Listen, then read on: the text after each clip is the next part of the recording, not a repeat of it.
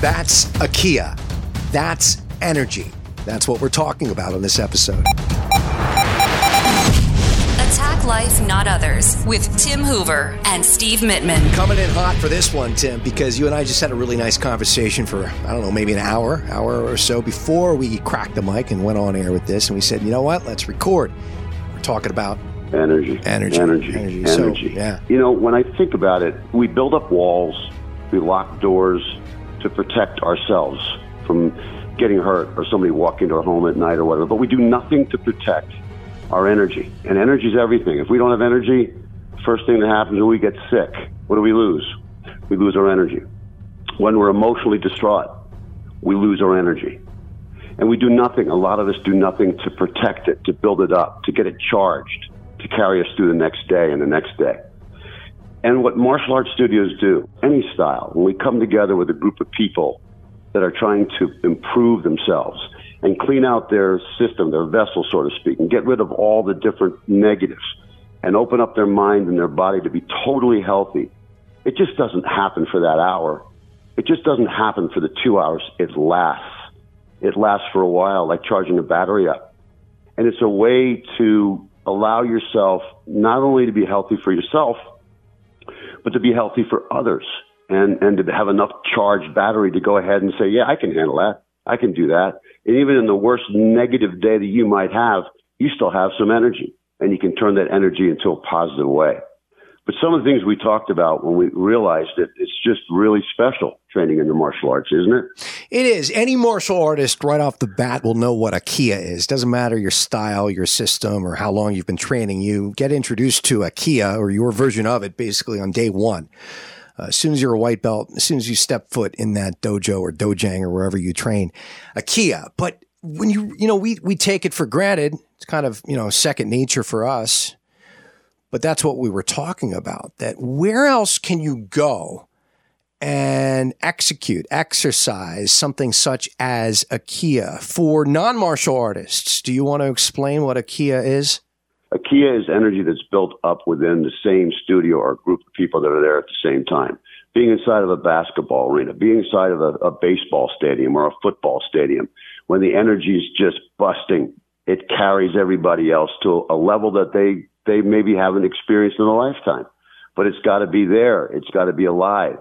And as a martial artist, we start developing that comes from the low end of you know the belly, not from the throat. And along with that energy, not just the sound, it's also the energy of the attitude of that person that comes out in the air. It's not a scream. It's not a scream of violence. It's a scream of positive energy saying, let's go. Like a Baptist choir. You want to push it out there that everybody else can be elevated then the class starts to key back at you. And then all of a sudden the energy is running around like crazy and it's reciprocal. So anybody that was tired is no longer tired and everybody's energized. That's a kiai. But here's the best thing. Where else, again, it's not coming from your throat, from your vocal cords, or in your neck. Okay. It's coming from deep, deep down in your core, in your gut, in your diaphragm. And then you conjure it up, it stirs around, and then you belt it out.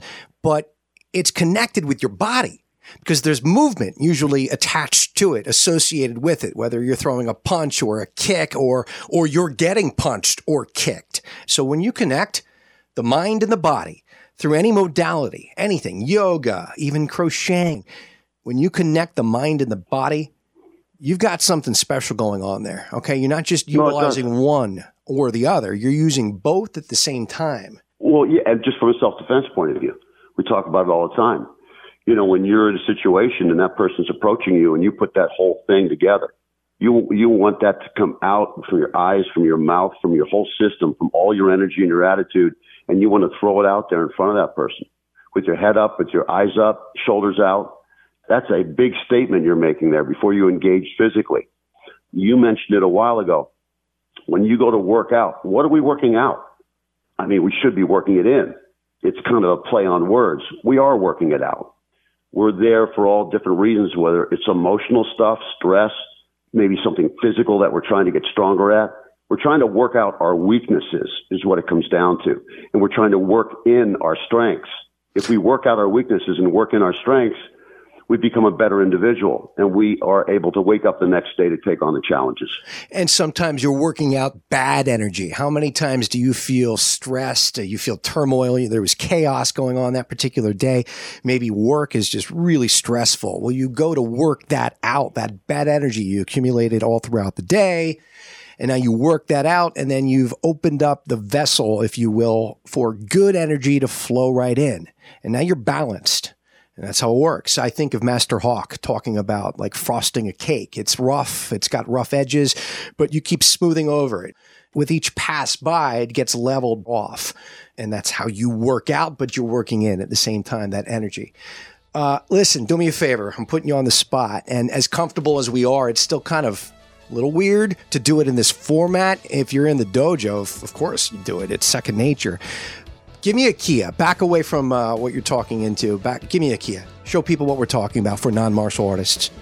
Yeah, I'm going to wake up the whole neighborhood. Plus, my dog is sleeping right below me here. All right. But I'll do it. I'll do it. You ready? When we're together in studio again, we're going to duplicate that. It's not really translating through audio right now, but I'm telling you, there's power, there's intent, there's purpose behind that. If you really have experienced a kiai, you know what I'm talking about for all the martial artists that are listening. And uh, Yeah, it's it- just a unique thing, and I think it's something that more people should be exposed to, even if you don't train. I think it's something you should practice to both work out but work in good energy for you. Thank you for listening to Attack Life, Not Others. For more on our way of life through the martial arts, subscribe to our podcast. AttackLifeNotOthers.com. This has been a Steve Mittman social media creation. Steve Mittman, socialmedia.com.